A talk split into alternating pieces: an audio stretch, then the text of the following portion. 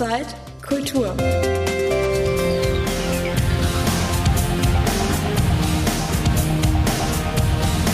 Hallo, wer schon mal blind oder sehbehindert auf ein Festival gegangen ist, der oder die weiß, mit welchen Herausforderungen man da konfrontiert wird. Wie finde ich bei 60.000 Teilnehmenden mein Zelt? Wie finde ich zur Bühne, wo die Band spielt, die ich sehen will? Wie finde ich zum Dixie-Klo? Woher weiß ich, dass ich mich da drin nicht einsaue, wenn ich irgendwas anfasse? Äh, geschweige denn mich hinsetze. Es gibt nun mehr und mehr Festivalveranstalter, die das mitkriegen und die da auch Abhilfe schaffen wollen. Und es gibt vor allem aber eine Aktivistin, die das unterstützt und die das medial begleitet. Sie heißt im Netz Akyrania und mit Klarnamen Jelena Nass. Hallo Jelena. Hi, schön, dass ich hier sein darf. Erzähl doch mal von deinem Projekt erstmal. Das ist vielleicht, bevor wir jetzt zu einzelnen Festivals kommen oder so, ganz interessant, was du da machst.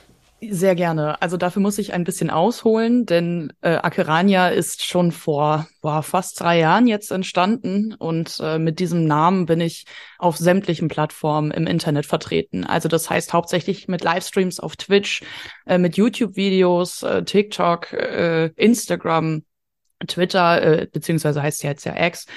Ähm, also alles, was man sich irgendwie so vorstellen kann, bin ich mit diesem Namen dort vertreten. Und seit, seit Anfang an mache ich Aufklärungsarbeit im Netz, auf Social Media über Inklusion, über Barrierefreiheit. Und durch äh, ja die Pandemie konnte ich das zu lange Zeit auch ja nur sehr passiv machen. Das bedeutet also, ich habe viele Interviews geführt mit Menschen, die mit verschiedenen Behinderungen leben, äh, verschiedene Lebenswege eingeschlagen haben, super interessante Lebenswege teilweise eingeschlagen haben und äh, die einfach etwas zu erzählen hatten und haben immer noch. Ähm, und dadurch, durch diese vielen Interviews habe ich mir ein großes Wissen angeeignet an ja, wie, wie individuell Bedürfnisse sein können. Nicht nur von Menschen mit Behinderung, aber von Menschen auch mit, mit psychischen Erkrankungen oder generell physischen Handicaps. Und äh, ich bin selber leidenschaftliche, passionierte Festivalgängerin und äh, begehe auch seit 2015 auf ein ganz bestimmtes Festival, und zwar ist das das Rockharts Festival. Und durch einen, ich sag mal, kleinen Zufall haben wir dann angefangen, dieses Jahr auch aktiv Inklusionsarbeit auf dem Rockharz zu, zu tätigen.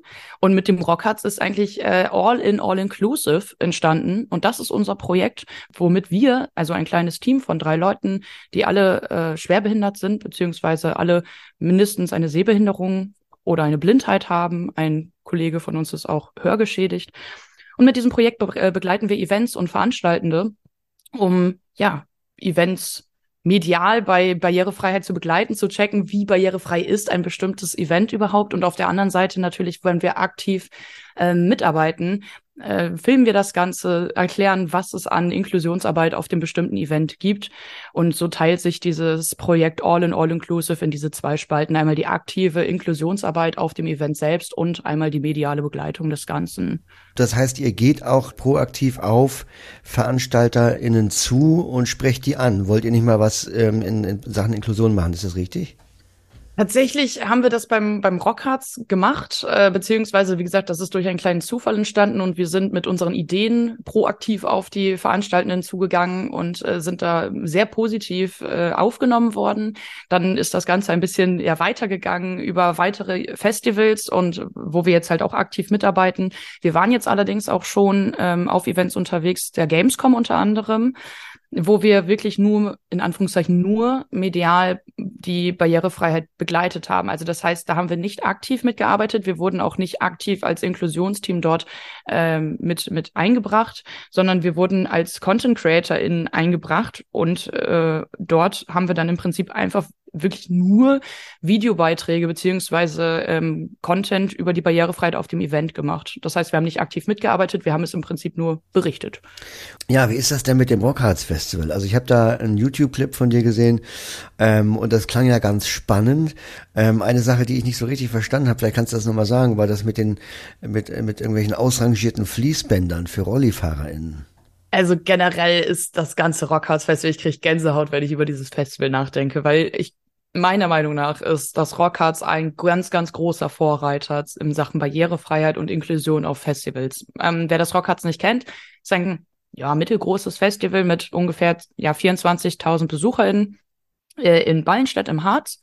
Und äh, ich weiß gar nicht ganz genau, seit wann das Rockharz Festival jetzt äh, genau, also seit 1995, 97, irgendwie so. Ähm, und äh, seit seit ja ein paar Jahren ist Inklusion da ein großes Thema. Und äh, ich habe dadurch, dass ich seit 2015 dieses Festival besuche, eine wahnsinnige Steigerung und Entwicklung dieses ganzen Themas auf diesem Metal Festival sehen dürfen. Und äh, wir haben schon sehr, sehr, sehr, sehr viel dort geschafft. Unter anderem wurden, ich meine, ein Festival, in dem Fall ist es wirklich eine, ja, es befindet sich auf einem Flugplatz in Ballenstedt. Und dort sind ja Wiesen. Es ist nicht ganz Acker, aber es ist halt auch nicht wirklich gut befahrbar für Menschen, die auf einen Rollstuhl oder eine Gehhilfe angewiesen sind. Und daher hat ähm, der Kollege Björn ein Konzept entwickelt mit alten, ausrangierten Fließbandbändern aus dem Bergbau. Also total geil.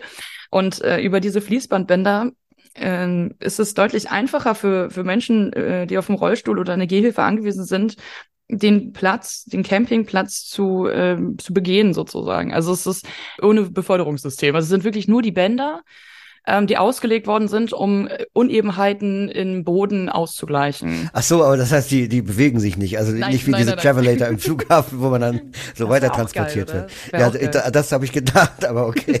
Das nee. heißt, es geht darum, dass er das, dass er quasi den, den, den äh, befahrbaren Boden ausgelegt hat. Ganz genau. Es war ultra geil. es war wirklich ultra gut. Ähm, auch für uns blinde Menschen beziehungsweise hochgradig sehbehinderte Menschen auch. Ähm, das war total gut. Also wir konnten dann immer äh, auch erfühlen mit den Füßen, auch wenn es dunkel wurde.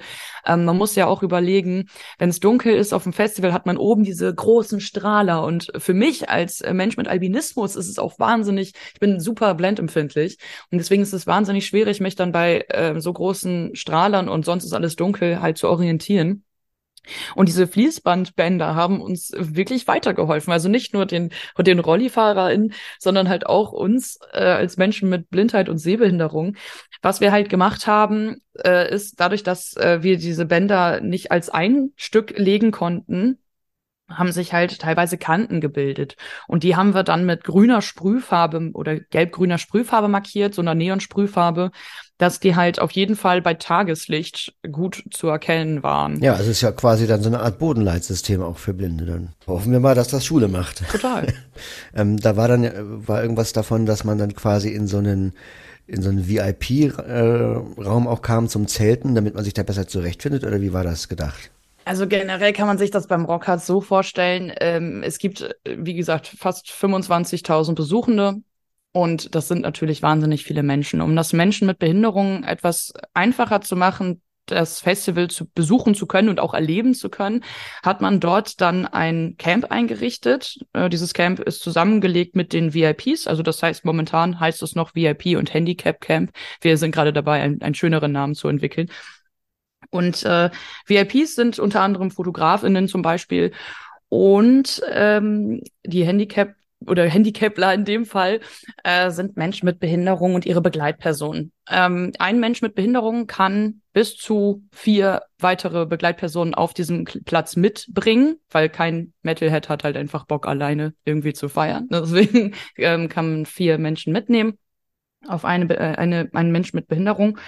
Und ähm, in diesem Camp, also dieses Camp ist relativ nah am Eingang vom Infield. Also äh, ich glaube, wenn wir wirklich messen würden, nach 200 Metern würden wir quasi wirklich direkt vor der Bühne stehen. Also da wären wir schon durch die Kontrollen durch und würden direkt vor der Bühne stehen. Es ist wirklich nicht weit.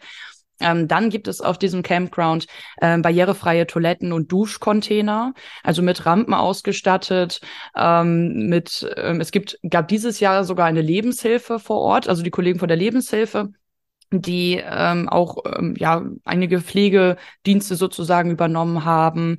Ähm, es gab, äh, wo wir uns viel drum gekümmert haben, äh, viele Markierungen in, in seinem ganz neongelben Gafferband. Also wir haben uns so ein ganz, ganz grelles Gafferband gekauft und haben dort unter anderem ähm, Kanten mit markiert. Wir haben damit äh, den Eingang zum zum, zu diesem Camp markiert. Wir haben den Eingang, äh, die barrierefreien Eingänge ins Infield markiert. Wir haben die QR-Codes äh, markiert, die wir auch äh, erstellt haben Und diese QR-Codes hängen an den, ähm, an den Buden vorne dran, also an äh, Essens- und Getränkeständen. So kann man halt, ja, vielleicht als sehbehindert beziehungsweise vielleicht auch noch als blinder Mensch erkennen, okay, da gibt es, da gibt es irgendwas, ne, dieser, dieser grelle, dieses grelle Gaffer ähm, markiert irgendwas und bei den Buden sind es halt diese QR-Codes, ähm, die dann gescannt werden können und auf dem Handy ohne Internet, ich meine, bei 25, fast 25.000 Leuten ist Internet immer so ein bisschen schwierig, ja. ähm, die kann wir, konntest du dann ohne Internet ähm, scannen und äh, einlesen beziehungsweise auch von der Sprachausgabe auf dem Handy halt vorlesen lassen.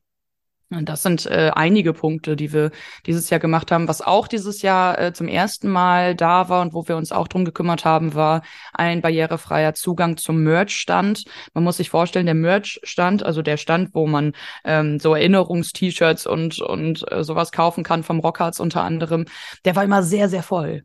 Und für Menschen mit Behinderung ist es teilweise einfach sehr, sehr schwierig, sich sehr lange in St äh, Schlangen anzustellen bei brütender Hitze und ähm, kein Schatten und nur Sonne. Also haben wir einen barrierefreien Zugang gebaut für den Merchstand, der sehr, sehr gut angenommen wurde. Ja. Und habt ihr auch schon mal an Bluetooth-Beacons gesagt? Ich hatte jetzt gerade so für Blinde im, in puncto Navigation. Ähm, wir sind dabei, eine App zu entwickeln, ähm, die sagt, also wo wir dann wirklich sagen können, ähm, dort und dort befindet sich der und der Stand oder der Eingang zum Infield etc., die auch ohne Internet läuft, die man sich im Vorfeld runterladen kann und dann mit äh, Standorterkennung funktioniert, ähm, dass man sich über das Festivalgelände sozusagen navigieren lassen kann. Okay. Äh, warst du schon mal in Wacken? Nee, noch nicht. Ich bin aber gespannt. Es kann sein, dass All in All Inclusive uns demnächst auch noch nach Wacken bringt, ja. Das ist ja ungefähr dreimal so groß, also von der Anzahl der Teilnehmenden her. Und das ist sicherlich auch nochmal dann eine größere Herausforderung, für die Veranstalter, das auch irgendwie einigermaßen zugänglich zu machen. Also ich habe ein, Kumpel von mir war jetzt gerade in Wacken mhm. und äh, also der ist blind und schwärmt natürlich total davon, mhm. aber er sagt alleine hätte er das nicht geschafft. Und ich erinnere, dass ich war da noch nie, aber ich war mal in Roskilde und das ist also da da findest du dein Zelt irgendwann nicht mehr. Wenn du bei 60.000 Leuten findest mhm. du dein mhm. Zelt nicht mehr, da musst du Kilometer weit gehen. Das ändert sich ständig und so. Ich bin seitdem dann lieber auf kleinen Festivals mit so 20.000 Leuten, mhm. was auch schon Herausforderung ist, aber wo noch irgendwie ein Überblick ist und wo auch sich das auf den Zeltmöglichkeiten so ein bisschen mehr verteilt. Ja. Ähm, aber genau, also das wäre natürlich auch nochmal so eine Überlegung, wie man auf solchen Festivals einigermaßen Zugang schaffen kann. Ne? Also ich glaube, einer der größten Hürden in der ganzen Thematik äh, generell, wenn es um Events geht, ist wirklich äh, das Mindset. Also was mir jetzt auch äh, auf der Gamescom, das kann ich soweit ja auch schon sagen, was mir auf der Gamescom jetzt einfach auch schon wahnsinnig aufgefallen ist, man möchte sich, das war auch meine erste Gamescom, und äh, man möchte sich im Vorfeld eventuell als äh, Mensch mit Behinderung oder auch als Mensch mit Blindheit über ja barrierefreien Messezugang, Messeaufenthalt äh, informieren und man geht auf die Internetseite und äh, es gibt tatsächlich einen Punkt auf der Internetseite der Gamescom, der barrierefreier Messeaufenthalt äh, heißt. Und äh, man, man schaut dort und man bekommt Inform also nur Informationen über den barrierefreien Zugang mit einem Rollstuhl oder einer Gehhilfe. Also es geht wirklich nur um äh, Menschen, die im Rollstuhl sitzen, was natürlich schon super, super wichtig ist und das soll auch überhaupt gar nicht äh, falsch klingen und falsch rüberkommen. Es ist schon eine super, super gute, ähm, guter Startpunkt, um barrierefreier zu werden. Aber als Mensch mit, mit Blindheit oder Sehbehinderung zum Beispiel, als, als Beispiel nur genannt, ähm, war das schon ähm, einfach sehr, sehr schade, bei so einer großen Messehalle, ähm, ja, dann vor Downloads zum Beispiel zu stehen, die äh, mit einem Screenreader überhaupt gar nicht äh, äh, einzulesen waren oder vor Hallenplänen zu sitzen, die für Menschen mit Blindheit äh, einfach nicht zu erfassen waren. Und ich glaube, da geht es halt hauptsächlich um dieses Mindset, dass Menschen mit Behinderung oft gleichzusetzen oder gleichgesetzt werden äh, mit Menschen, die auf einen Rollstuhl angewiesen sind. Ja gut, dann erzähl doch mal, wie es jetzt für dich, für euch weitergeht, für euer Projekt. Ähm, äh, habt ihr da schon weitere Pläne? Habt ihr weitere Festivals ins Auge gefasst? Ja, also wir wurden äh, jetzt von der PlayCon eingeladen nach Trier. Und das ist eine kleinere Gaming-Messe in Trier, wie überraschend, Ende Oktober. Und dort bin ich unter anderem als Content Creatorin ähm, vertreten, beziehungsweise auch als Speakerin und werde dort auch einen Vortrag über Inklusion beziehungsweise äh, ja einen Vortrag halten über Inklusion und über meinen Werdegang als Content Creatorin und auch ähm, an einer Talkrunde teilnehmen, wo es um Gesundheit und Gaming geht. Und äh, das, äh, da freuen wir uns sehr drauf. Äh, das Ganze ist am 21. und 22. Oktober in Trier. Und äh, da sind wir sehr gespannt. Das ist so dieses Jahr auf jeden Fall noch ein großer Punkt und was auch nächstes Jahr, Anfang nächsten Jahres ein ganz großer Punkt für uns ist, wir werden einen Beitrag über die Barrierefreiheit auf der 70.000 Tons of Metal machen. Ähm, wer das nicht kennt, die 70.000 Tons of Metal ist eine Metal-Kreuzfahrt, die ab Miami fährt, über die Karibik und dann wieder zurück. Und äh, wir dürfen darüber einen Beitrag machen, einen Videobeitrag machen über die Barrierefreiheit dann auf dieser Metal-Kreuzfahrt. Und ich glaube, das ist äh, momentan das größte Projekt, was uns erwartet. Das äh, klingt so, ja. Gut, dann äh, wünschen wir euch auf jeden Fall viel Erfolg und ähm, ich glaube, wir sollten unbedingt ähm, in Kontakt bleiben, weil das DBSV äh, Jugendreferat hat in Zukunft ja auch so ein paar Sachen mit Festivals vor. Ähm, mhm. das könnte ja durchaus zu Synergien führen.